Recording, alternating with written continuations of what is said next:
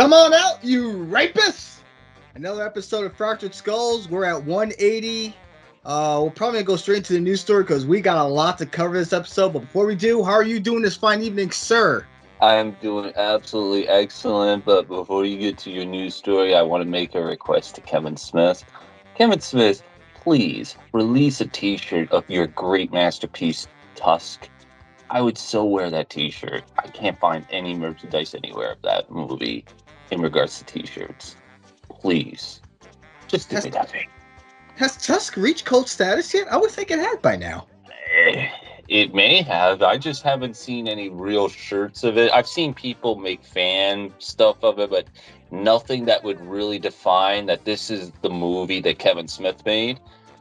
I'm just thinking something like with the movie poster on it, that would suffice it. I don't need to actually have the actual walrus on there, because I want someone to be morbidly curious at the shirt and be like, what's this movie Tusk? And I want to be like, I forget who commented. I want to actually like troll them and be like, oh, this is a kind of like Mr. Limpet, where this man wants to live a life as a walrus, and it's like an animation movie. It's like, it's a very wonderful story. You should check it out. And then when they actually go see it, they get petrified afterwards.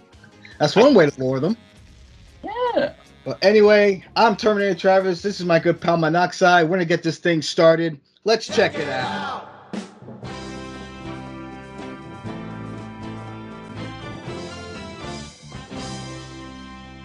Have you seen the trailer to the new Roadhouse movie starring Jake Gyllenhaal? I have not, unfortunately. Why? What's so significant about Roadhouse with Maggie's little brother, Jake? Well, you've never seen the original, correct? Correct. The original has hit cult status. It's a fun little movie. Patrick Swayze plays a bodyguard at this crazy bar and is pretty corrupt around town. It's basically him fighting off bad guys. It's a fun movie. Terry Funk's in it. Okay. But they've been wanting to remake Roadhouse for the past several years, and at one point Ronda Rousey was attached to star in it, but then she lost that fight. And then the studio grew sour of her, and eventually the film just went into developmental hell, and now it's back. In fact, we even got a trailer. It seems like they moved on without Rhonda, and they're going with Jake Gyllenhaal. And apparently the director is now boycotting this movie because he was promised a theatrical release of the film, and instead is being dropped on Prime Video, I believe sometime in March, or whenever it's supposed to be dropped on there. The studio said they were going to do a theatrical release, and they lied. Wow. Why? Are they legally allowed to just arbitrarily go ahead and be like, oh, we're going to put it on the app and not tell them? Or at least tell them, listen, if this doesn't do well, we're going to have to just do it on an app. Don't they have to have like some sort of common courtesy to the director? I mean, I don't know what it says on the contract. I believe he signed it, the movie's made through MGM, and how they choose to distribute it is up to them, whether they want to distribute it through theaters or through their Prime Video. I mean, whatever they tell the director, they could tell him anything. But if it's not on paper, then, you know, what can he do? It does seem like a dick move to... Yeah, they did tell him that just to lie to him. That is pretty dickish, yes. Yeah, so that's pretty fucked up. But, yeah, regardless, I mean, I have not seen the trailer to this. I don't know how it is. I don't know what got them to think, you know what, this isn't good enough for a theatrical release. Because the one time, I will say, when I saw a trailer and I said to myself, this would be served better as a movie streamed on an app, was, what's that movie? The Munsters. There was no way that was going to do well in theaters. I knew it would bomb badly. And I think when the trailer released and everybody saw how... I didn't find it horrific. I just found it like, this movie isn't going to be suitable for a theatrical release.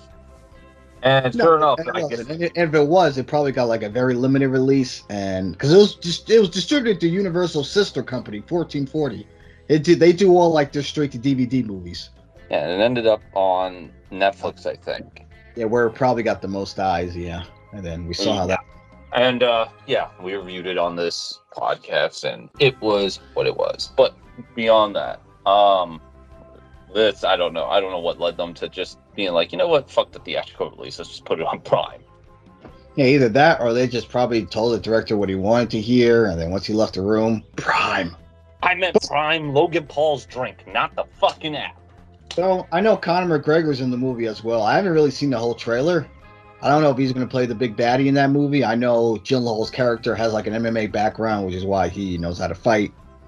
I don't know. I'll check it out eventually. I'll probably watch it whenever it drops. I usually do when it comes to certain movies. Will it be any good? I don't know. We'll wait and see. But we're just getting things started.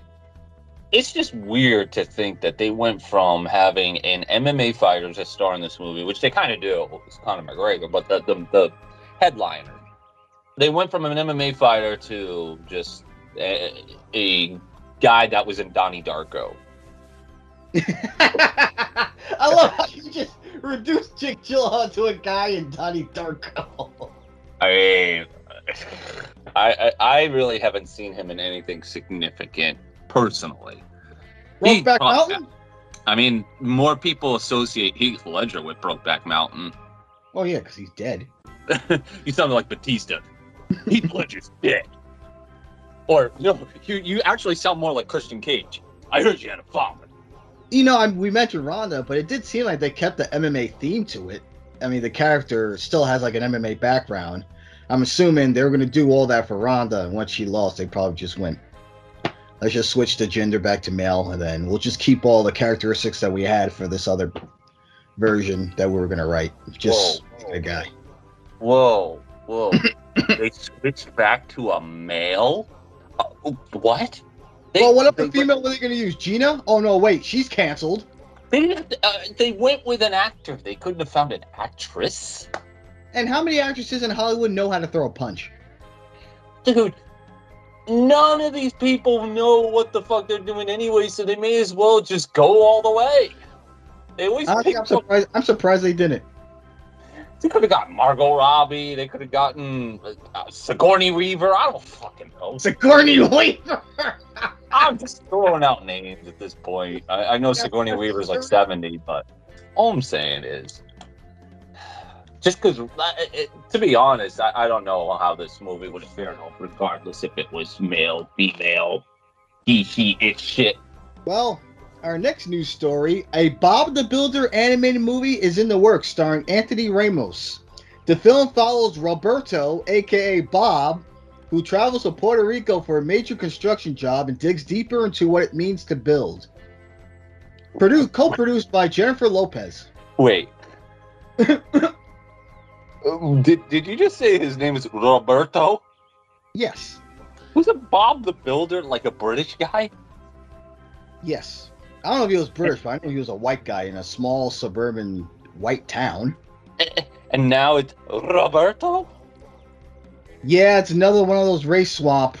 Well, isn't there already like a Hispanic repairman? I think it was on Disney, Handy Dandy, Handy Pandy, whatever the hell his name was. Handy Mandy?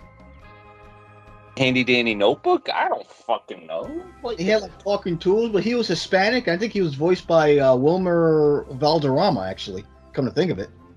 Dude, this is so bad with the race up and all that with Mr. Rogers, they didn't even get a white guy or a black guy or a female. They got a fucking animated cat to replace Mr. Rogers. All this crazy nonsense, man. I mean, to be fair, I didn't even know Bob the Builder was still even a thing. I thought that was like ancient history, like 20 years ago. Yeah, Bob, he was like 20 years. He was like so 2000. Yeah, he was big at the time, but... Yeah, it was so short-term. You know, he was popular for that small period of time, but that was it. He was done. By, like, 2004, he was done. I mean, that's like if you were to tell me they're going to make a movie based on the busy world of Richard Scarry. Like... a live action. Oh, that's going to be terrifying. Oh, yeah, that's going to put a lot of butts in the seats. Like, or if they made one of Eureka's Castle, or... A Laker's Window. Let me come up with the more obscure shows that were big at the time. Chalk Zone. My Life is a Teenage Robot. Well, it's supposed to be an animated movie, so... And then they're going to make him Hispanic. Oh, like, who cares? The kids even, like, you're going to have to... Good luck re-educating everyone who Bob the Builder was. He's a guy who just did shit around town with talking tools. Yeah. How are they going to do that? You know what's funny is that why do you have to race swap? Especially, okay, go with the Hispanic thing. Why do you have to race swap when it's proven that if you just create the character as a Hispanic from scratch, it may succeed because, correct me if I'm wrong, I may be going completely senile, and I'll take that. But didn't we have a Hispanic preschool character that really became successful? Don't tell me. A little girl... her thing is she always travels places. She's got a talking monkey next to her, and she's got a talking map and a talking backpack, and some fox always tries to stop her. And what's her name? She's exploring and all that stuff. Oh yeah, Dora the Explorer. Why don't they just do a Diego movie? Diego, there you go, a spin-off. Which I don't know if it was successful or not. I would think it was, because you just couldn't come up with a new Hispanic character for the children. I know. A brand new one. That's the thing that just boggles my mind about all this woke shit. Is that all you have to do if you really want people to be invested is to create a brand new IP that just doesn't force feed it, but kind of... Okay, yeah, it's Dora. She happens to be Hispanic. Yes, you learned a little bit of Spanish on the way, but it's not totally in your face. In other news, they finished filming Mortal Kombat 2 and Deadpool 3. I heard about that, yes. And films have wrapped filming up, so I guess, I don't know if they're going to do any reshoots. No one, at least with Marvel, they probably will, because they always do. I'm afraid, because isn't this the first Deadpool movie that's going to be under the Disney banner, technically? Yeah, it's supposed to be a very important film, so it's going to really set the tone, I guess, for what's going to be happening with the MCU. And your boy Deadpool's going to lead the way. I want to go see it in theaters because I saw the first two in theaters, but I'm just so afraid with all the woke shit that we've been force-fed, and the first two movies were fine. But and what was the other one? Mortal Kombat. I wasn't too thrilled with the first one. I'm not sure if I'm going to be thrilled with this one, because they already did a lot of dumb shit in that original one, and that one was pretty much hated by a lot of people. And then we get to our first big news story. Over this past week, the Oscars. They made all the announcement for the nominations for this year's Oscars. We got 8 movies nominated for Best Picture. That is American Fiction, Anatomy of a Fall, Barbie, The Holdovers, Killers of the Flower Moon, Maestro, Oppenheimer, Past Lives, Poor Things, and The Zone of Interest. Now, as usual with these movies, I haven't even seen the majority of them. And for the most part, I never even heard of them. Yeah, funny enough that one of them wasn't Sound of Freedom. Sound of Freedom was nowhere to be found on this. Another film that was nowhere to be found was The Iron Claw. Best directors include Martin Scorsese, Christopher Nolan, Yorgos Lanthimos, Jonathan Glazer, and Justine Triet. Best actors include Bradley Cooper for Maestro, Coleman Domingo for Rustin. I've never heard of that one.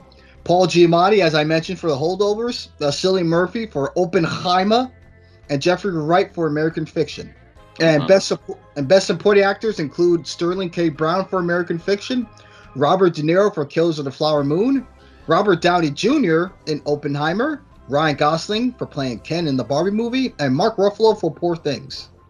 Godzilla Minus One is on this list, I believe, for Best Visual Effects, along with Guardians of the Galaxy Volume 3. Trying to think of anything else. Let's see here. Best Sound, Best Production Design, Barbie, Best Original Score, Barbie, Best Original Song, Barbie, Best Original Score. John Williams is on the list for Indiana Jones and the Dial of Destiny. And a little update on John Williams, he says he pulls a Ric Flair. I will never retire. Woo! He says, you know, if he feels like he can contribute to a script or a movie, he says he's going to keep on going. I mean, that's good news. Good for him. The guy's never lost a step. Like, that dude is like one guy that's never gotten like to the point where it's like, yo, you're just outliving your usefulness. That dude is a musical genius, man. I mean, we can sit here and talk about his music all day, and I mean, it's impossible to pick like his best one because he's done so many scores. If you sat here and told me name the top 5 best scores he's ever done, my brain would malfunction. I wouldn't be able to pick him out because he's just done so much great shit. But the reason I bring up the Oscars is because there's been a lot of heat, a lot of backlash from the feminist movement. Because even though Barbie has been nominated for 8 Oscar nominations, that's still not enough for them. Margot Robbie was not nominated for Best Actress, and Greta Gerwig was not nominated for Best Director. Even though the film was nominated for Best Picture, Best Song, Best Score, Best Production Design, they got everything else. But those two were the main two that the feminist culture wanted, and they are dissatisfied, Monoxide. They are trying their best to tie this up to the patriarchy. They're trying to make this about sexism. None of it makes sense because Lily Gladstone, a Native American actress, is nominated for Best Actress for Killers of the Flower Moon. So they can't say it's sexist because I just named you an example right there. Carey Mulligan, another one, female actress. I mean, hell, the Best Actress nominee, half of them were colored. Yeah, so you can't even say it's racist either because it's the white woman getting shafted for the Native American. And I mentioned Best Director Justine Triet, Anatomy of a Fall. That film was directed by a female. So you can't say, you know, no female directors are being nominated, but I just named you one right there. I mean, you just cannot satisfy these people. That's why you can't cater to them. Didn't we talk about this in the last podcast? We talked about Hogwarts Legacy, how well that game did. That game did so well because they didn't cater to the feminists. Or not feminists, but the people, the woke community, where they constantly always have to find something to bitch about. They can't ever be satisfied, even if you give them everything that they want, because they're like a spoiled child. The second you give the spoiled child a reward for their bad behavior, they're going to just keep getting worse and worse and worse and worse. And then when you don't give them what they want, they throw temper tantrums. J.K. Rowling... The reason she can stand her ground is because J.K. Rowling didn't just create a franchise. She created a fucking entity, all right? She created something magical, and she's living in billions of dollars in her fucking castle wherever.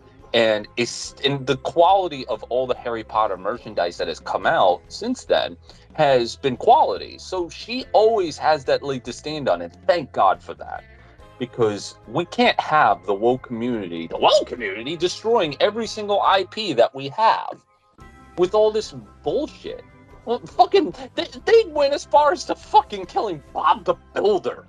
Okay, they couldn't let Bob the Builder just rest in peace. Okay, they had to resurrect it to create a Hispanic version of Bob the Builder named Roberto. Like, are they gonna redo Blue's Clues and make a Hispanic guy called Esteban? What the fuck are you gonna do now? Like, come on. So now, going back to the whole Barbie thing, like, why of all things do the feminists want Margot Robbie to be anointed as their icon, playing a fucking doll? She played a plastic doll, a blonde plastic doll nonetheless, which was created during the height of the patriarchy. Am I missing something here? I think the feminist culture is still trying to figure out how to make this about patriarchy and sexism when it's not any of that at all. It's just these whiny bitches who just will find anything to complain about. And if that was America Ferrera, she was in the Barbie movie. She's nominated for Best Supporting Actress for her role in that film, and I mean, she didn't do anything special, really. I mean, it felt more like a diversity standard. You know, we need, you know, a checkbox.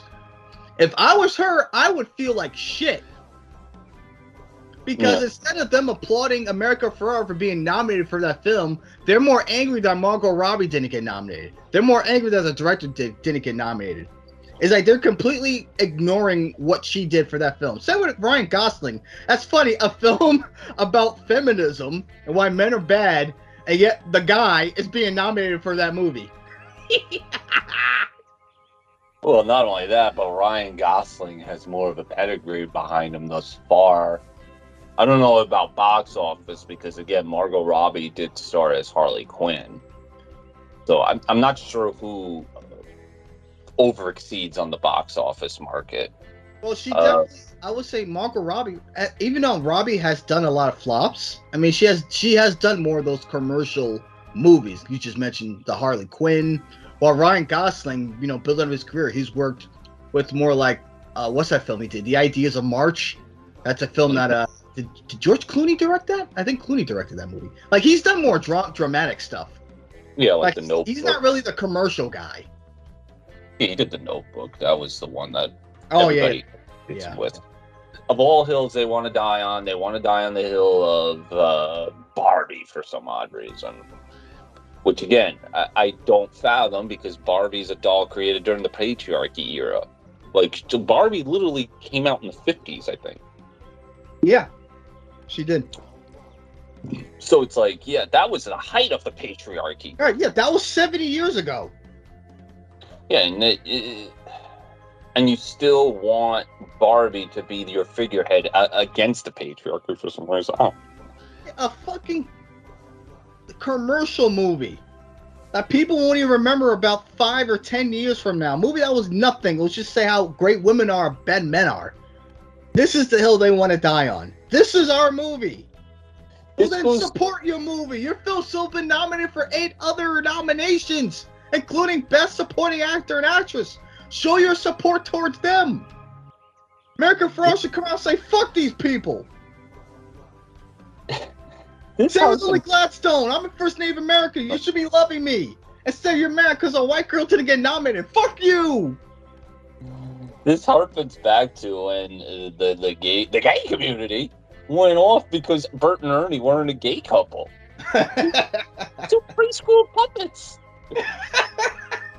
School puppets. That this is the hell they're trying to die on. Like, we had the Harvey Milk situation back in the day. Who was that teenager in the 80s that was beaten for being gay that they propped up as a cultural icon and all that stuff? Freddie Mercury having to die from AIDS and all this stuff.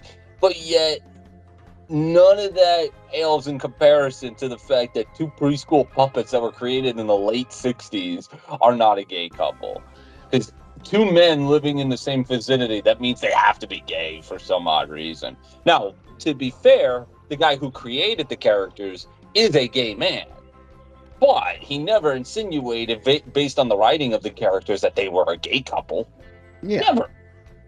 So, and it came out that, yeah, they are just friends that just happen to live together. Gee willikers, like, come on. Yeah, because they're just reaching. They're looking for any representation. Anything. Give us something. I give up. That's what's happening in the feminist culture when it comes to fucking Barbie of all movies. Yeah. Barbie. Wow. This is who you want as your icon for feminism. That's how you know 2023 was a shit year for movies. But we're not done. We got more. More crazy shit has happened over this past week. Yep. And I'll let you take over from here. Because this just happened today as of this recording, January 25th. Well, before we get to that, there was another news story also related to wrestling, which was Raw has now signed with Netflix. Raw. I believe I guess go ahead. Huh?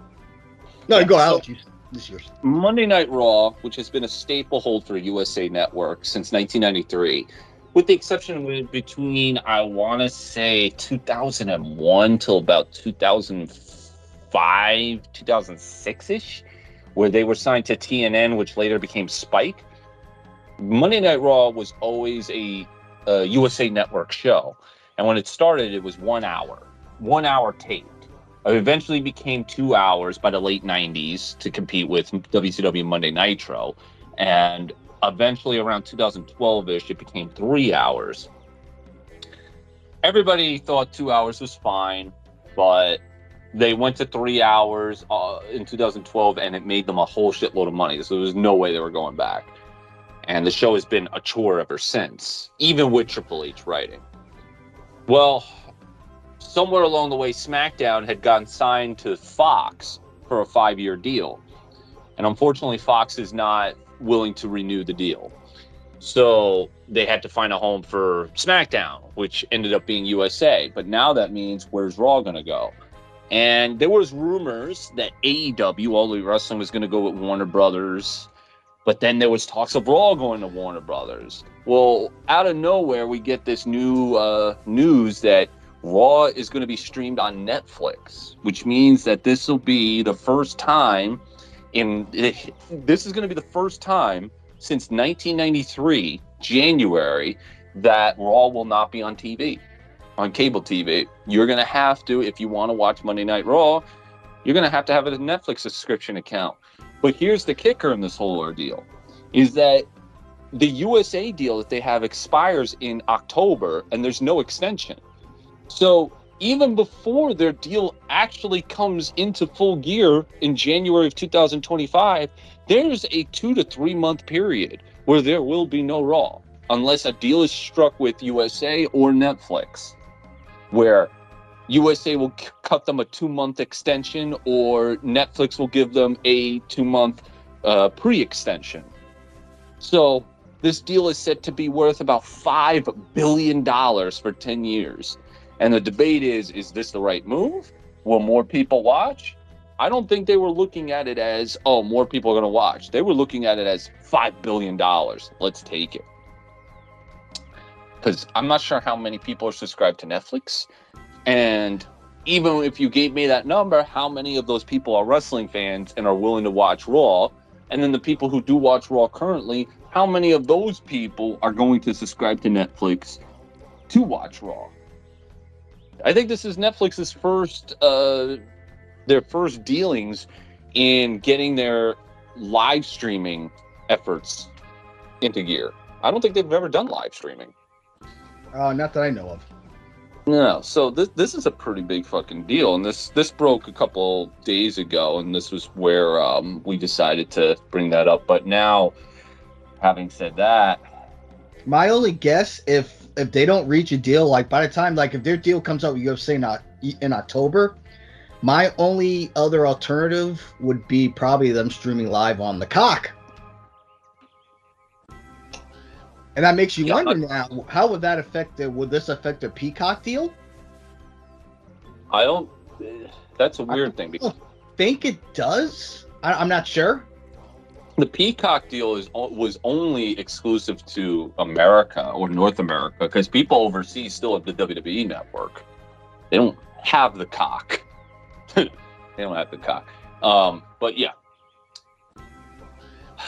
It's an interesting thing, but if they try to stream, pardon me, they try to stream Raw on Peacock, would that affect their relationship with Netflix? Like, hey, wait a minute, you guys stream it here, and then like, let's say those 2 months, they're like, oh, well, we could just stream it on Peacock. I don't know. I don't think it's going to affect them until once the new year hits for next year. Yeah, this is going to change a lot of things because now they're going to have to stream. Because here's the other thing I didn't mention: Raw will be commercial free. There will be no commercials for Raw. And we don't know, but will Raw remain 3 hours? Because if it's 3 hours and it's commercial free, that's even worse. Because now you have to have 3 hours of content nonstop. That's too much, man.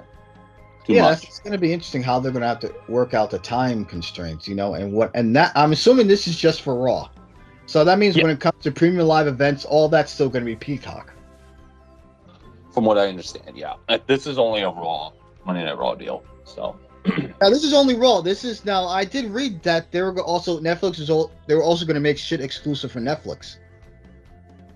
Probably because. I mean, for $5 billion, I'm sorry, but Monday Night Raw is just not good enough. That's not, I'm pretty sure Netflix is going to want more than just that. Whatever past content, whatever video library they have, they may want it on there as well. Could be, but. $5 billion. I can't blame them for necessarily taking the offer, but now it's just like, how accessible is the show going to be to fans? Yeah, that's going to be the key thing. But wait, there's more. There is more. About 2 years ago, we broke the news on this podcast. Vince McMahon is a sexual deviant. In other news, 2 + 2 = 4. But Vince McMahon, okay, Where do I go with this? Okay. So about 2 years ago, Vince McMahon, there was a story that broke out that he gave a lot of hush money to a bunch of girls that he was sleeping with that worked with him and gave them NDAs when they were either fired or released or whatever to not say anything and he'll pay them. But the problem was that he wasn't paying them out of his own bank account. He was paying them from the company's funds. That's where the controversy hit. And when the money started piling up of how much he was giving them, it got too much to the point where Vince McMahon stepped down. He stepped down for about 5-6 months until he weaseled his way back into the company. Long story, not going to get into it. But point is, he got onto the board of directors. It was at this point that a couple months later, they eventually were merging with TKO and UFC under an umbrella. That's when Vince McMahon started looking like Gomez from fucking Addams Family to distract people from his sexual deviancy, et cetera, et cetera. Now, the last we heard of Vince McMahon was he tried to be creative on Raw the night after WrestleMania 39 and WrestleMania 39 night two, and it was a disaster.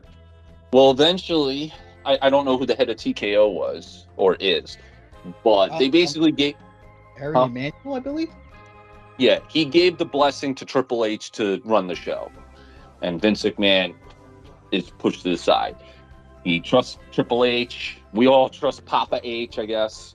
The show has been vastly better under Paul Levesque. Not perfect. There's still lingering issues, but hey, it's light years ahead with Paul Levesque running it. But now, continuing on. All of a sudden, we didn't hear it from Vince in a while. That's a good thing.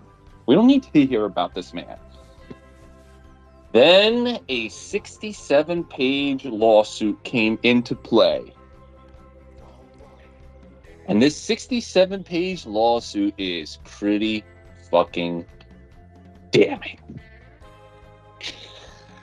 One of the people that came out and had sued him, the story goes like this. It seems to be a mixture of one of two things that congruently come together. So as we said, he gave NDAs. He gave NDAs to a bunch of women that he paid off to stay silent after he did whatever he did to them. One of which was, I think her name is Janelle Grant. And the situation goes like this. Either he just stopped paying her, which means that he broke the NDA, which meant that this can go public. Or when the allegations came out 2 years ago where, all these NDAs came out, Vince McMahon felt he was in the right to not pay anymore because they broke their deal. So he stopped paying, which alerted them to go ahead and send all these texts out.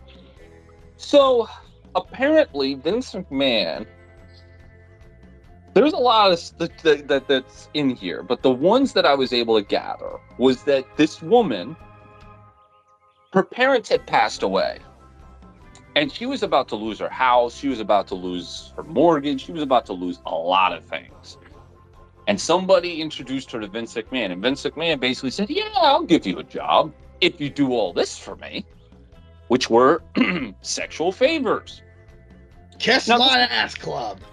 Yes. Now, let me tell you this, ladies and gentlemen. This is not a PG podcast. We're pretty fucking rated R. We say what we want to say, do what we want to do. If we're to get sponsorships, they're going to have to learn to deal with that because at the end of the day, we're a podcast, but we like to have fun and we have some integrity to ourselves. We don't want to have to sugarcoat what we feel.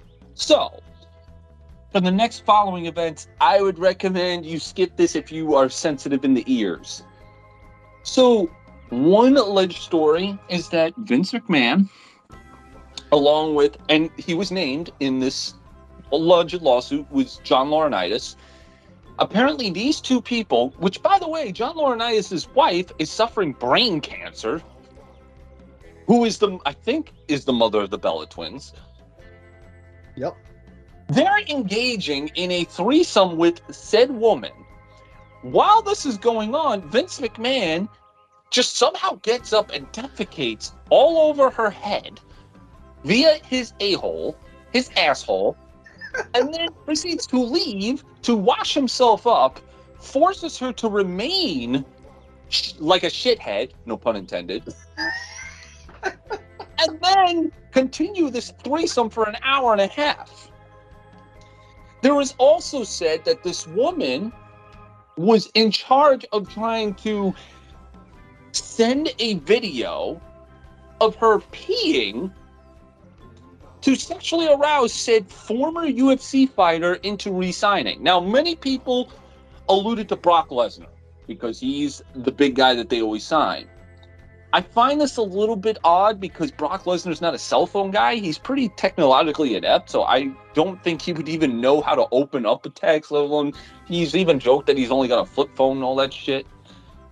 The only other UFC heavyweight champion that they had at that time was Cain Velasquez, and that was a very short-term deal. But you see, you said re-sign. Re-sign, yes. Cain, now, when they signed Velasquez, he only signed with them one time, correct? Mm-hmm. So that couldn't be Cain Velasquez. Yeah, but it could have been when his deal was up. Maybe they wanted him back. And that's just their way of getting him back. Well, now, no, but... Point is, it could have been anybody. It could have been Matt Riddle. Even though he was not a former UFC champion, he is a former UFC guy. But all he said was former UFC champion. Could have been Ronda Rousey for all I know. She was a former champion. Never said male or female. Just a champion. Hmm. I want to read to you the texts that were sent to said woman that I happened to download. Ooh. While I was getting ready for this. Ooh, please, so, do tell. Following the threesome on May 11, 2020, McMahon sent an explicit message to Mrs. Grant that further detailed his fantasies of seeing her engaged in sexual relations. I will read this, but it's so grammatically fucking horrible. But this is apparently Vince McMahon texting Mrs. Grant. And I'll say it like Vince McMahon. I love it. That's you, Janelle. You just can't get enough of that, can you? In the future, it's going to be so bad that you'll demand to be fucked twice a day and not just with blank in a three-way. Why not let others see the beautiful, voluptuous body and watch you shake uncontrollably when you come? They'll go out of their minds. And then I'll find more friends. And then we'll tie you up so you're helpless. I'll direct them to have their way any way they want. Who can make you scream the loudest? Maybe I'll just line them up and have them squirt in your mouth and your pussy all over your tits and ass at all the same time. You'll be covered in cum, and we'll make you eat it all and taste everyone's cum. The next morning, you'll be a little sore, but you're still going to want more. After all that fucking over and over. Then, apparently after the threesome began, McMahon became more sadistic and his fantasies focused on controls such as choking, sensory deprivation, pain, humiliation, and group scenarios in which Miss Grant was to be physically overwhelmed and subservient. Response to your last picture. You need your panties ripped off and three big black dicks in all three holes at the same time. Way up your pussy and way up your ass as far as they will go, but even farther. And the thickest cock goes down your throat, so it makes you gag and convulse as those big black cocks pound away. It feels like from the start you're being assaulted, but it's made you come not stop. Just one continuous constant orgasm, and just before you pass out, those big black dicks squirt their loads of cum inside you. As you lay on your stomach, the cum is coming out of all your holes. I'll turn you over and jack off all of you. And there's more text, but I will just reveal one more because it's just too much on my voice. And it is an actual one where it's a response. On February 25th, 2021, McMahon sent Mrs. Grant to establish a schedule for when other men, including physical therapist and Laurinaitis, could have sex with Mrs. Grant, which Mrs. Grant attempted to rebuff. Exactly, baby. He's not the only one. Name Retracted called me this afternoon begging to eat you and fuck you with his nice and hard dick. She responded, give me another week, baby, and I'll be ready. I'm feeling more like myself. It's not great, but it's getting better. Tell him soon. I already told him, baby. By the way, Johnny wants Tuesdays, but not this coming one, and the occasional Saturday, but maybe I could shift to Thursday nights. Johnny would like all of the above. There's more, but you can find these. They're all over the place. You can find all these texts. Where do we begin? 50 Shades of Vince. Oh, my God. You know, it's quite ironic. I don't mean this for it to be dark. But porn star Jessie Jane, along with her boyfriend, died today. She OD'd, right? She died of OD. What a weird day that a porn star dies the same day that Vince shows her his sexual deviance. You know, I've seen a lot of opinions on this piece. People calling him a sick fuck. People saying he should be Benoit from history. This, that, and the other. He ain't going to get Benoit from history. That's impossible. You can Benoit from history because he was a wrestler in the WWE for 7 years. He was in WCW for about 5. It's easy to Benoit him. And when I mean Benoit, I mean didn't completely erase him, never mention him. Pretend he never existed. But in the case of Vince McMahon, you can't Benoit Vince McMahon. This guy literally created the company that is a global phenomenon. It's damn near impossible. That's like trying to completely erase Steve Jobs as a figurehead for Apple. Because he's a main figurehead as to why Apple really went to the next plateau. But with Vince, you can't Benoit the guy. It's impossible. But now, that being said, it's going to sound crazy because there's actual text messages. But I do believe in the whole having his day in court. The man needs to have his day in court and see if he is guilty of these things. Part of me wants to hope that this is all fake. Why? Because this man, despite him being a sexual deviant and all this crap, and being into some sick and twisted shit, this was the guy that's responsible for a lot of stuff that I've watched. I've been watching WWE and pro wrestling for nearly 30 fucking years. I've been watching wrestling since I was 6. You dedicated your life to it. Pretty much. My life has been wrestling. From my highest of highs to my lowest of lows. And Vince McMahon is a big part of that reason. But I can't, if this is actually the case, if he actually is what he is being accused of, I cannot condone this. Now, let me preface this. Many people are getting on his case for being a sexual deviant. He's into some weird shit. As we've established, he loves having feces put onto the heads of the women he likes to fuck. Little bit out there. But hey, everyone's got skeletons in the closet. That's not the weird part. The weird part is that this is considered trafficking. This is considered sexual coercion, I guess you could say the term is, where he basically manipulated her into a job using his powers, power struggle to get this woman a job if he would do sexual favors to her and have her do sexual favors for him. It is a weird power dynamic that he used to flaunt because all these years he was able to get away with so much crap. Now it's come to finally bite him in the ass. Like, karma comes in many different ways, and karma's come to bite him in the ass in the worst way possible because of all these women he apparently did bad to. One woman apparently that he did bad to was Christy Hemme. There's not been really much details, and Christy Hemme herself has not really come out and said anything.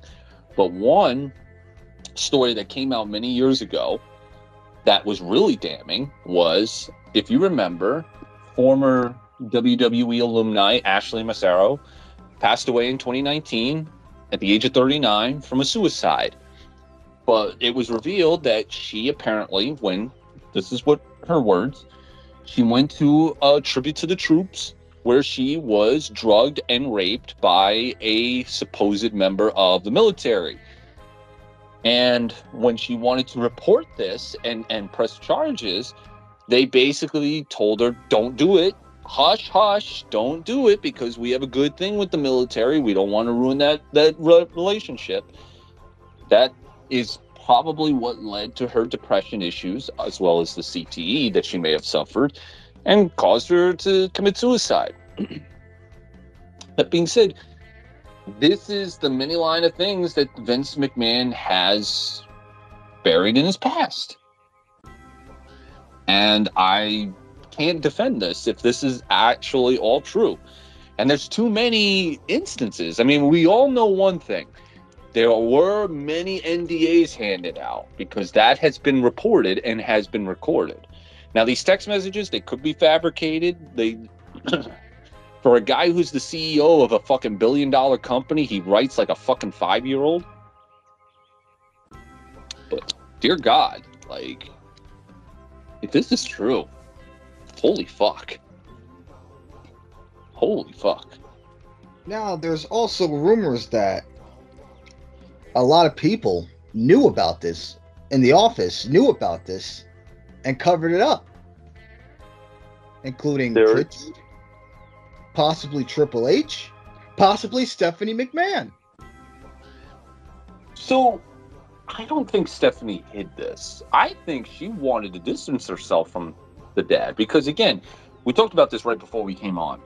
The weird thing was that she stepped down for a bit, maybe about 6 weeks before all this came out, while Vince McMahon was still CEO. And while she was gone, there was a lot of bad-mouthing from supposedly people that worked there. Oh, she was no good, this and the other. When reports have been reported that people that work with WWE, as far as the talent, prefer to work with Stephanie than to work with Vince, because Vince is just too controlling, too hands-on, doesn't allow any creative freedom. Stephanie and Triple H are a little bit more open to listening to ideas, and Nick Khan's just really the business guy. He really couldn't care less about any of that stuff. But anyways, getting back to what I was saying, so when Vince stepped down, she came right in and became the CEO, and you could clearly tell from the video, even though she's doing the thank you Vince, it seemed like she was happy to start this new chapter in the WWE. Now it's no longer going to be held back by Vince. And then 6 months later, we already said Vince weaseled his way back in, and the first thing that happens is that Stephanie fucking steps down as CEO and resigns. I wonder if Stephanie knew this and didn't want any part of her father. I don't know. I don't know her personally. She knew it. She knew there was no way she could fight it. There's no way she could beat it. And the best thing she felt for that moment was just go away. Possibly. Congratulations, Dad. You won the fight. You win again.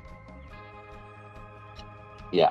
Well, now it doesn't seem like he won, because this is pretty damning. Like, because the text messages, they paint a real bad picture of him right now. And Vince, there's been a lot of stories. I mean, obviously, not every CEO is going to have a squeaky clean image attached to them, because they had to cut a lot of throats to get to where they are. And of course, we all know the story of Vince during the territory days and how many backs he had to stab to dominate the pro wrestling industry. But yeah, this is very telling if this is all true. Because now we're not just dealing with a sexual deviant who's just into weird shit. We're now talking about a guy that will manipulate and emotionally coerce women under duress to have sex with him and his people. Very fascinating. Ryback said, he made a video about this. He says the truth will always come out to bite you in the ass. Yeah. And he he's been very vocal against WWE since his release for the past several years. Yeah. He's claimed he'll never work with them again. And whether that's the case or not, we don't know. I mean, we all thought CM Punk would never wrestle for them again. And Jesus Christ, 10 years later, here he is. Yeah. I like to play a clip from the Wrestling Observer, Lance Storm on the Vince McMahon allegations. It's a little over a minute. Yeah, I heard this, but play it. Look, I was one of the few that said he needed to be gone when the story first broke. And I was outspoken against him being allowed back into the office, being allowed back at shows when he came back. And when he came back, I stopped watching the product and only just recently started seeing some of the shows out of necessity. Like, this is, you know, when you were reading the account of how this started, it's like, that's classic sexual predator stuff. Find someone down on their luck and start grooming them and bending them to your will. Like, not only should he be booted off the board, take his keys to the office away, bar him from going to shows, and I think there needs to be a legitimate cleaning house of anyone who covered anything up, who knew about this. Like, this is absolutely disgustingly horrible, and he needs to be gone and done, and I hope there's criminal charges brought if any of this is even remotely true, which, with there being so many NDAs and a long list of things, it's like I can't fathom how it isn't. And he's right. If I was TKO and I knew, and if I found that anyone in that, you know, in Vince's bubble was covering this up, I'd fire them. I mean, if I was Triple H, I would be worried. I mean, you know, we mentioned, I know before we went on the air about the whole Netflix thing, will this affect their Netflix deal? And you said it's already done and done. It's already on paper, it's finalized, and that's that. So here's the thing, though. It had been reported that when Vince was trying to weasel his way back in, guess who the two names that said no to bringing Vince back? Triple H, Stephanie McMahon. Mm-hmm. They didn't want him back. I think they knew what the issue was. They didn't want him back because of what they knew. And they knew it would be harmful. You know what just sprung to my mind, though? Could you imagine? This all came out while Vince was still the fucking CEO. Imagine what damage the WWE would have suffered. Oh, I had this, let's say, a couple years earlier. Or if Vince was just still CEO right now. Mm-hmm. Imagine if Vince is still the image of WWE right now, and all this came out. How damn it! Because you said earlier about the Netflix deal. Would this hurt them? Would this hurt their deal? And Netflix would want to pull out. I think it would be more so if the guy that they did the deal with is the man that's involved in this bullshit. But luckily, he's not the CEO, because I could imagine how badly WWE would be hurting right now. Tony Khan would be having a fucking field day right now, going on Twitter and making himself look like an idiot.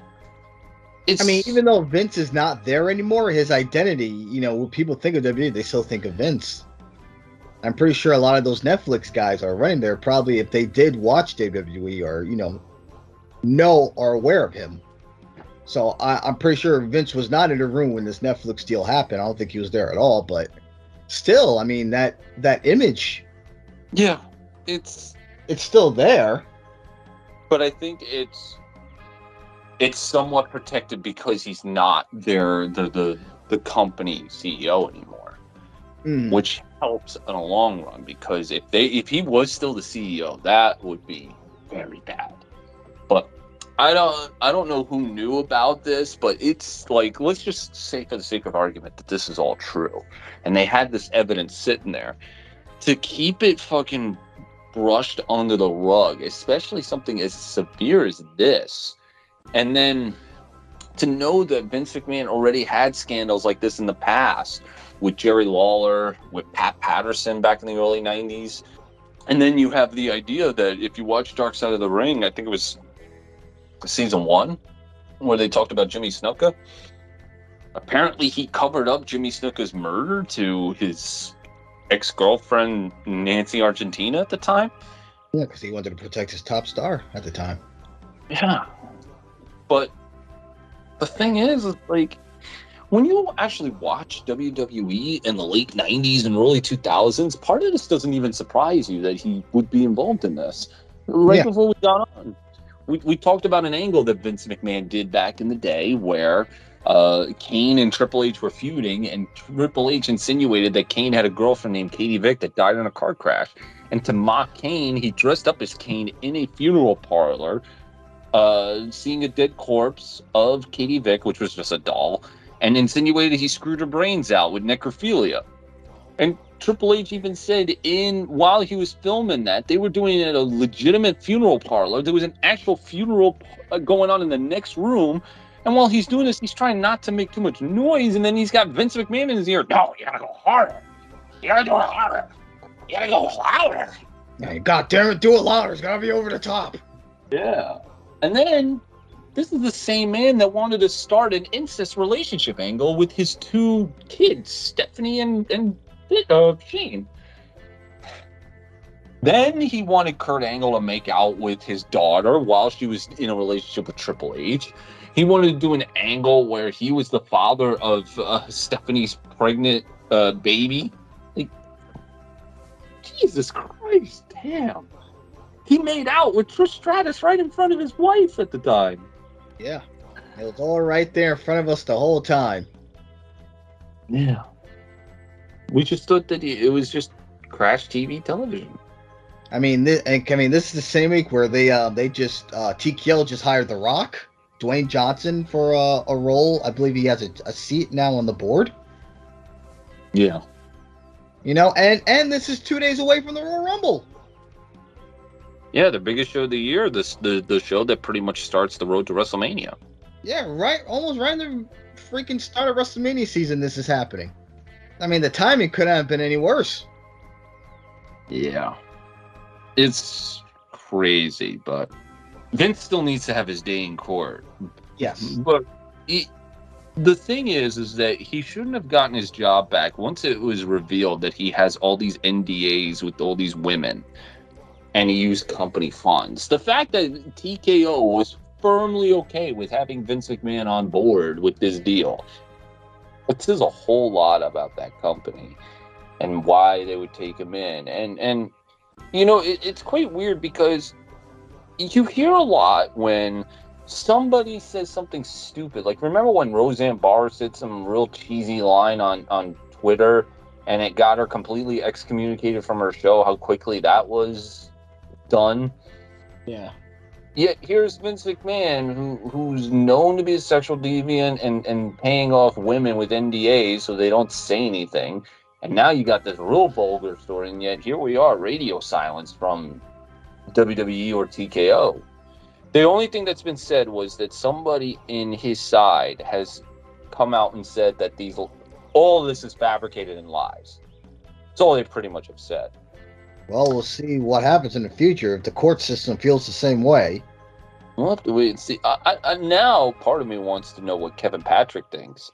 If anybody doesn't know, Kevin Patrick was a commentator on the show. He just got released from the company today. He was released like a few hours before this whole story came out. So literally his release became a back burner story to this. Yeah. But it makes you wonder what he thinks. I mean, you know, let me ask you this. If you're TKO, what do you do in this situation? Do you feel like you just need to fire everyone that's been associated with McMahon and just start clean and just start putting in the people that you trust? Start putting in your own people? I mean, what if The Rock replaces Triple H? I wouldn't fire people associated with Vince McMahon because maybe not everybody that was associated with him knew about this. It has to be people that you knew genuinely knew the story and did their job to try and hide this. And again, there seems to be evidence that points to that Stephanie and Triple H did not want him back because they knew that he was a problem. He was going to be a problem to WWE's image. Plain and simple. So I think personally, you have to get rid of Vince because he was already toxic to begin with, even before this story even came out. It's just that now it just solidified it. The fact that nothing's being done because it's Vince McMahon and he can get away with murder at this point. I'm not saying he's guilty of the crime, but there needs to be some sort of day in court with him, where if he actually did it, there has to be a severe punishment for it, because what he's doing, he's literally using his power to coerce women into sex forcibly with not just him, but with multiple people. Well, he's married and he's the CEO of the fucking company. Yeah. Well, was, but not anymore. And apparently, not only that, there was also something in the news story where that he used sex toys forcibly penetrating his victims and named them after WWE superstars. What the fuck? Like, could you imagine? He takes a dildo and be like, "Here comes The Rock in your pussy." But even with someone like Triple H, let's say he had nothing to do with that, but in the end, he's still related to the man. I mean, every time you see Triple H, you're still going to think of Vince. Yeah, but that's unfair, because if he it sucks, it's unfair, but that's how it is. I mean, look at Benoit's kid. He had nothing to do with what happened with his father, unfortunately, but when you look at him, all you can think of is his dad. It's not fair. It sucks, but that's just how it is. There's nothing you can do about that personally. Benoit's kid is an odd example because Benoit's kid never really seriously got into wrestling. I mean, the dude's 30 and he still hasn't had one trained professional wrestling match. Yeah, it's not going to happen, yeah. Yeah, apparently, according to Lexus King, he doesn't have that drive that to go to that next plateau, which is what you need in wrestling. But with Triple H, since he took over, things have been going very well for the company. The company's been breaking all these records, and the company has been very hot. So to kick him out just because he's associated, that's like guilty by association. That's like if, let's just say, in the show Breaking Bad, they arrest Walt Jr. or ostracize him from society because his dad was a meth kingpin. Well, they're not going to ostracize his son, but when his son goes to that school, he's going to have that reputation. His father was a freaking pot dealer or a drug dealer. He may have that, but is he going to get fired from every job that he ever has? Just because his dad was a meth kid? Like, that's just unfair. And it's not logical to just fire Triple H, especially since his numbers seem to prove otherwise. Now, if he had a role in hiding it, then that's a whole different story. But if he had a role in trying to keep him out for the sake of the company, then yeah, then he shouldn't be fired just because he happens to be the son-in-law. If he did his due diligence, there's no reason to fire the guy. It's not just that, but it's just the fact that the company... Look, I don't know how TKO thinks. Nobody does. But it could be the fact that they just may want to distance themselves from the McMahons as a whole, and they just may want to start fresh with brand new people. And with this Vince thing, I would be a little worried. Now, yes, Triple H is doing good at his job because you're not the only person that said that. And but that doesn't mean Triple H is the only person that knows how to do that job. Yeah, but do you think TKO is going to actually go out there and study and say to themselves, who's a good wrestling booker right now? Especially since there really isn't wrestling bookers out there, because Triple H was part of that, like, at the very tail end of the dying breed of the territories. You ain't going to get a Bill Watts. You ain't going to get an Ole Anderson. They're too out of touch. And you can't get some newbie in there because they don't know what the fuck they're doing. You need, like, years of experience in the business.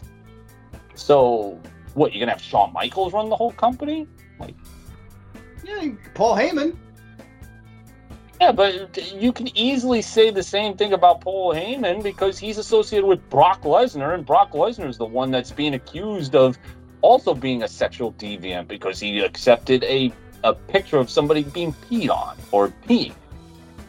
Well, it depends how TKO would see Heyman. If they see him associated as a guy that, when they look at him, I think of that Bork Laser guy. Well, most of Brock Lesnar's career was with who? Paul Heyman. Sable. So, and who the fuck knows about Sable? What a lady she is. I mean, Adam Pierce could be another guy. I mean, I'm just saying. I'm not saying they're going to do it, but they. I mean, I'm just bringing up such scenarios of what could happen. What if they have that idea? Look, we want to be done with the McMahons. You know, we own the company now. We're going to give it a fresh new start, fresh new look. Everyone associated with McMahons are gone. That doesn't mean it's going to happen, but it's an idea. It could happen. Could, would, should. We'll have to wait and see, because the story only broke out a few hours ago. Yeah. So, yeah, it hasn't been a full 24 hours. So we'll see what happens. But there's still the Rumble show happening this week, and I mean, there's a lot going on. It's been a crazy fucking week. You don't say. Well, speaking of crazy, shall we get to our film discussion? Sure, why not? Today we've been bringing it up on the podcast, and we finally got around to it. Let's do it for our next movie. Let's do Terrifier. Terrifier is an independent horror slasher film that came out in 2016. It does not have a rating. If it did, it'll probably get like an NC-17. I don't think they went through a rating system. They just said, fuck it, release it. Written and directed by Damien Leone. No big names in this film, but it has the infamous Art the Clown. Now, this is not Art the Clown's first movie. This is his first solo movie. He was first introduced in an anthology horror film called All Hallows Eve. We'll probably get around to reviewing that, I guess, around October when it's like Halloween theme month. Okay, because the thing that always struck me about Art the Clown is that I see him a lot. So I always figured the Terrifier was the character from that franchise, and obviously the Terrifier's got a cult following. So it just always struck me as interesting how he was so iconic, it seems like, in the horror genre. Named one of the scariest clowns on screen by BloodyDisgusting.com, Art the Clown returns and sets his sights on three young women, along with anyone else that gets in his way. Terrifier is based on a character from the successful horror anthology franchise All Hallows Eve. The thing that I have to know about this film is it's not long at all. It's only like an hour and 20 minutes. And the budget to this film was pretty small. It was... $35,000 to $55,000, and the box office was about $400,000. So I would presume this got a limited release in some way, shape, or form. Yeah, and made on a budget of like, let's just say $50,000, and it brought back $400,000. That's a success. Yeah, and I'll be honest, for the amount of money that they put in, which was not much, they did a pretty good job with a lot of the effects. It was very well done. It was very practical. It wasn't CGI bullshit, and it looked better in my eyes, which helped the film a lot. But I guess we'll get to that, because the movie starts off with a news broadcast talking about 1 year later after a certain event that happened in a building. And you got the news anchor who brings on the only survivor from that night, and it's a woman that looks completely disfigured. She kind of looks like, who's that woman? If anybody remembers back in like 2009, there was a chimpanzee that was given some sort of drug that made it go erratic.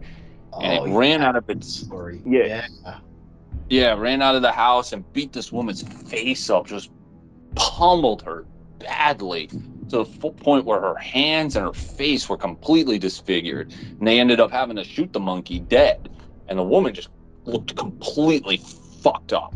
Oh, like, God, but I'm going to Google it now, all this face. What? I didn't ask you to Google this. I just, that's my curiosity. Anyways, while he decides to look up this poor woman's face after she got beaten and battered, which I think by now she's actually gotten a better face, because over the years she's been fixing herself. But yeah, this is what this woman looked like. Looked completely disfigured. So the TV host who had interviewed her, you see her in her makeup chair. She had just gotten done interviewing said woman, and she's on the phone with, I guess, her husband or her boyfriend or whatever, and she's just ridiculing this poor woman for her disfigurement, because she looks completely disfigured. And then she hears a noise, And I'm thinking, oh, it's going to be Art the Clown because he's the killer or whatever. Instead, it's that disfigured girl, and she just happens to just kill the host by jamming her thumbs in their eyes. This was the only thing in the movie I'm just kind of like, you didn't really need to do this. I think this opening scene was kind of setting up the tone for the rest of the movie. Just saying, yep, it's one of those movies. But you could have just had Art the Clown killer, not this girl. But anyways, so they don't say it outright, but it's clear as day that this is a year prior. So they're basically now filling in the gaps of what happened that year before.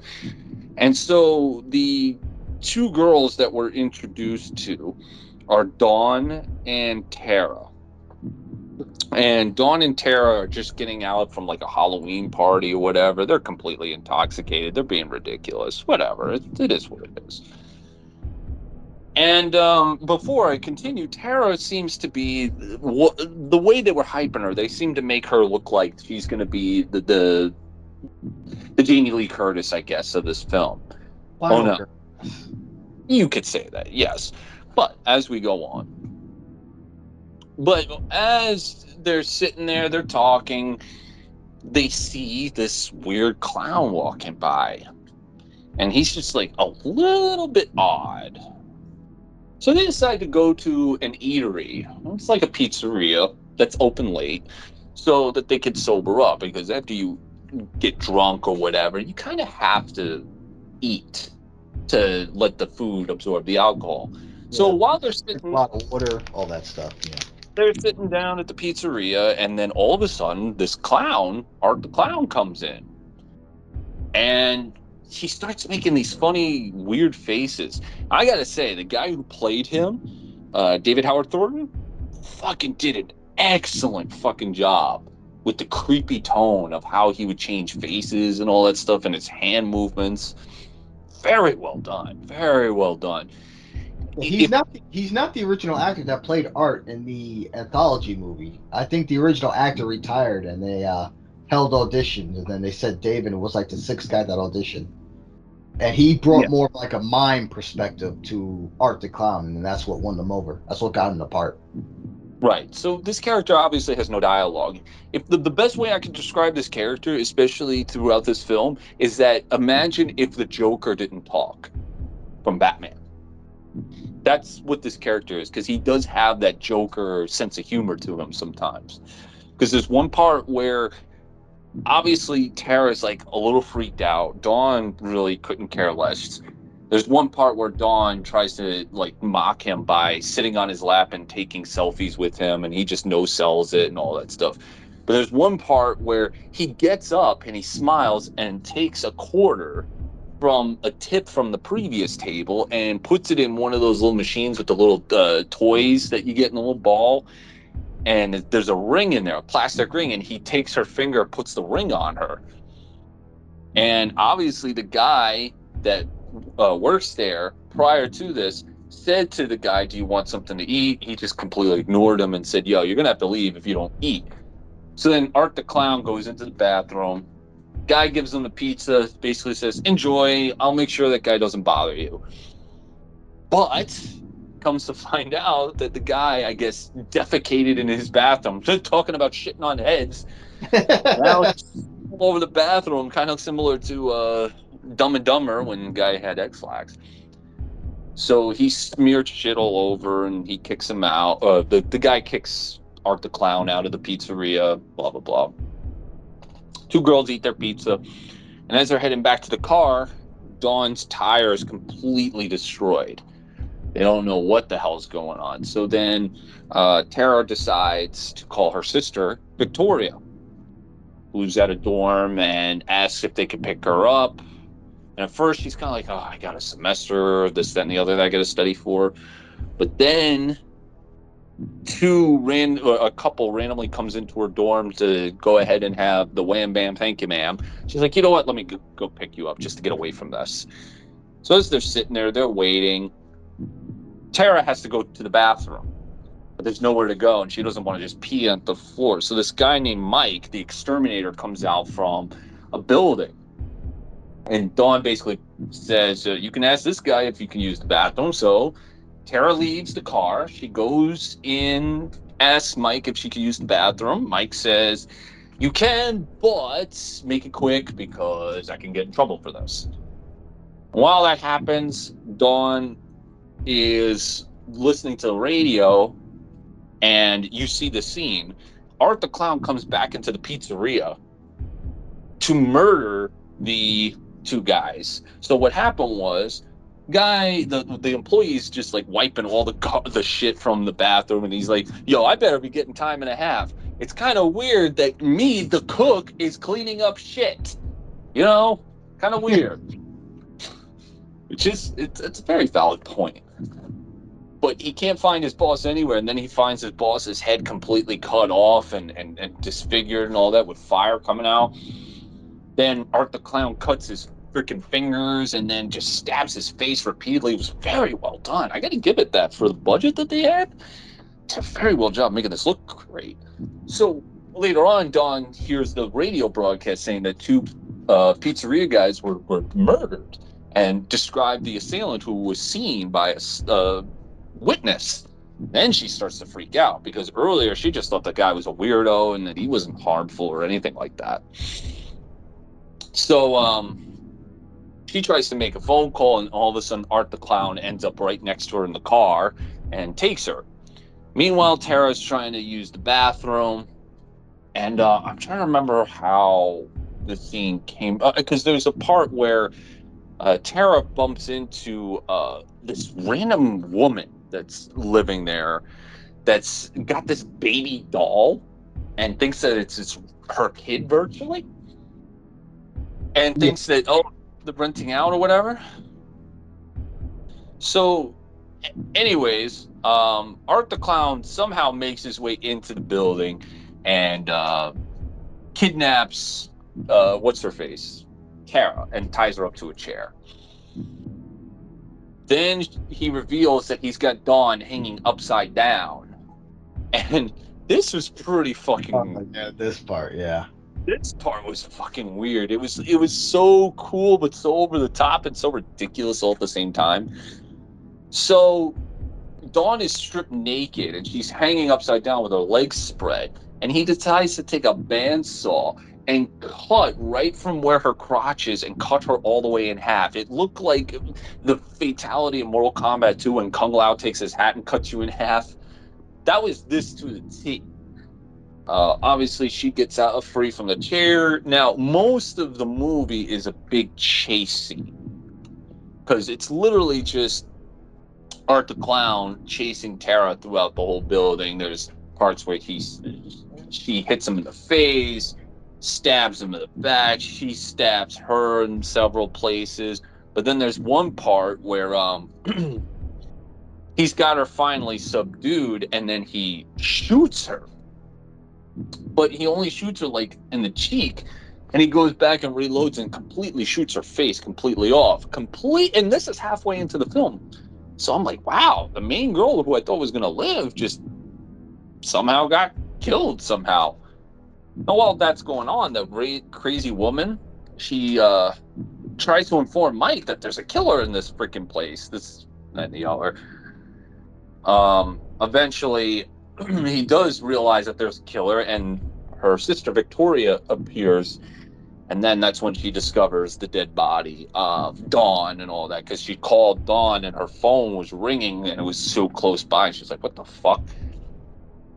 So I'm trying to remember, how did he kill the cat lady? I forgot. Oh, he scalped her. Off screen, bud. Yeah, that's right. He scalped her because he tried to play off like the cat lady calling away. Mm-hmm. And then that's when he scared her and revealed that it's just him. There was one part where he smashed Mike in the head with a hammer while he was calling for somebody, but it only knocked him out. And help did come on the way. I forgot how he got killed. There was a helper that was trying to like help him out or whatever. Yeah, he came in with the key under the rug. He was trying to call his friend, But he saw, what did he see, the doll on the floor maybe? And then he just got stabbed in the head from behind. That's right. You are stabbed in the head, and Art cut his head off. Yunks. Yes, you're correct. Yes, I remember he cut his head clean off. So, keep going. Mike looks like he's about to be the hero because he knocks Art the Clown completely down. They end up in a room, and Mike decides he's going to call the police, and the police couldn't have sounded any more disinterested in his story. But they did say they were going to send help. And so they sent help, they sent help later, but he says, we're getting the fuck out of here. And then there's a door with a lock, but of course Art the Clown comes, completely batters the guy's face. He does a Michael Myers, just stomps his face, completely fucking destroying his head. Somehow, some way. So she's obviously trying to get out of the door, goes into this one garage, and like I said, with Art the Clown, there's sort of like some weird creepy undertones that's like joking, because there's one part where he just like honks a horn at her, he does like weird taunts and all that, like a mime. And keep in mind, every time he gets attacked, like when he gets stabbed in the foot, he doesn't scream. He just like, you see his facial expression, but he never screams. It's quite funny. So, anyways, make a long story short, the cops are on their way, but Art the Clown hits her with the car, Victoria, that is, and then starts feasting on her face. Well, then the two cops basically say, put your hands behind your head, or put your hands up, and he does, but he only has one hand, and they said, you better put your other hand up now, or we're going to shoot. And he grabs a gun from his foot and puts it to his mouth and shoots himself. So, obviously, the cops have to get the bodies and bring them to, not a morgue, I think, but somebody that does discoveries and all that stuff. So he has to work on Mike and Art the Clown. And he looks at the both bodies. Obviously, Mike is completely eviscerated, but when he looks at Art the Clown somehow miraculously survived the gunshot to the head without any wounds whatsoever and strangles the doctor. And then that's when we're showing a clip to 1 year later where Victoria's in a wheelchair, now made a quote-unquote full recovery. And they're saying, well, we're very proud of your progress. And as soon as they turn around, they reveal that she's the girl from the intro of the movie where she was being interviewed about being the only survivor. And keep in mind, every time she talked, there was always like a weird static sound and her voice was distorted. And yeah, that's where the movie ends. So now, I haven't seen All Hallows Eve, but they said in that film that Art the Clown does have a supernatural element to him, mm-hmm. Which I guess explains why how he survived that gunshot in his throat. But is it supposed to be connected to Terrifier in any ways? I believe so. Yes, I don't know if this movie is a remake of that short. Mm-hmm. I haven't seen the movie, so I don't know. But I know Terrifier was a short film that was made in 2011, and they later used the clown in All Hallows Eve, and then eventually his short got spun off into its own film, which is what we just saw, Terrifier. Yeah. Well, so it was pretty good. I didn't have any issues other than Victoria killing the TV host, because it didn't really, like, unless the sequel kind of gives it some credence. Well, they said in the beginning of the film, the end is just the beginning. So there's a little foreshadowing there. Yeah, it foreshadowed, but it still didn't make sense why she just killed the TV host. I mean, yeah, she was a real bitch, but Victoria was never an evil person. She just got disfigured. And, of course, now she has magical powers because she can fucking pluck somebody's eyes out clean. So, well, yeah, being a survivor does have its long-term effect. And now the second movie that I see here, it's going to be a 2-hour film. Holy shit. Yeah, it's a pretty long movie. Oh, man. And they already announced the third one coming out later this year, Terrifier 3. Yeah. So, overall, the film was good because it wasn't long. It told its story. The guy who played Art the Clown was pretty creepy. The gore was very good. Some of it cheesy, but hey, You know me, I like cheese. I like cheese. Yes, I like my cheesy shit. So I don't really have much to complain here. I don't know where you stand on this, but yeah, I thought it was fine. I mean, you gotta have a liking for this kind of stuff to really get a kick out of it. This is my second viewing of the film. The first time I saw it, I was like, it was whatever. But, you know, as you mentioned, with so little that they worked with, they were able to get a lot done. And I always appreciate movies that can do that kind of stuff, because you could tell that they put a lot of heart into it. Whether it be a movie like this or Evil Dead or whatever, fuck. So, and I guess to the surprise, I mean, it did pick up a cult following, which eventually led to a sequel, which we'll dive more into that in our next review. But, my second viewing of this, I will say I liked it a little more, not as much, but it was better a second viewing of it. And I'm pretty sure I'll like it even, I may like it even more if I give it a third view. So, overall, I'll say, it's whatever. Yeah, I thought... I do like the design of Art the Clown. He does look creepy. Yeah, and the guy who plays him just captures it so well. There's, I don't think you could have done any better with it, because it came off very creepy. Again, this film did not really explain his supernatural element, but apparently it's explained in the short film that is kind of connected, so... But yeah, overall, I think it helped that it wasn't a long film and it didn't drag. Otherwise, yeah, then we probably would have had an issue. So now, knowing that the second film is 2 hours long, I can only imagine how much of a drag that may be. I thought some of the chase scenes did go on a little too long, for me at least. I'm just only speaking for myself. I can see that, yeah. A lot of the chase scenes went long, because again, it didn't really have much basis attached to it, because it was filmed literally at least the core horror part was in that building. So there really wasn't much to work off of. It was fine. That's where I stand with it. It's a fine little movie. So your thumbs are... I'd give it slightly up. I thought it was fun. I can't really complain about this movie, because again, it's not long, and it does some good things. Again, some of the gore is really well done for the amount of money they put into it.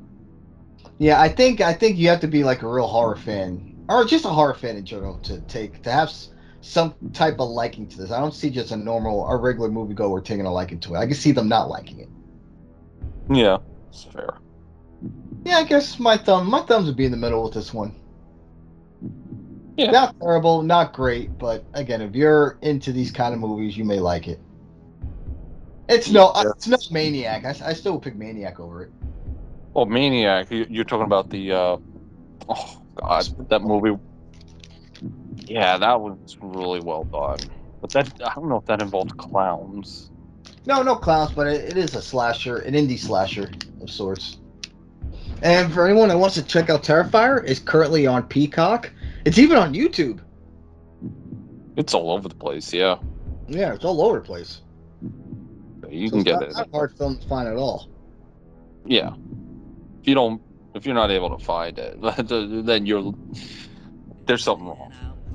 Yep, and with that said, I think that's going to do it for this episode. We had a lot to talk about. This one went a little longer than we usually go, but we had a lot to say. A lot of shit came out. Yeah, just yeah, and it didn't land on anyone's head either. Yeah, it's good shit, pal. Such good shit. And with that said, I think that's gonna do it for this episode. For Monoxide, I'm Terminator Towers. Our next review obviously will be the second one, I'm assuming, Terrifier 2. If we can find it. Yeah, we can find it, or else we'll figure something out. But until then, for Monoxide, I'm Terminator Travis. Get out of here, you rapists!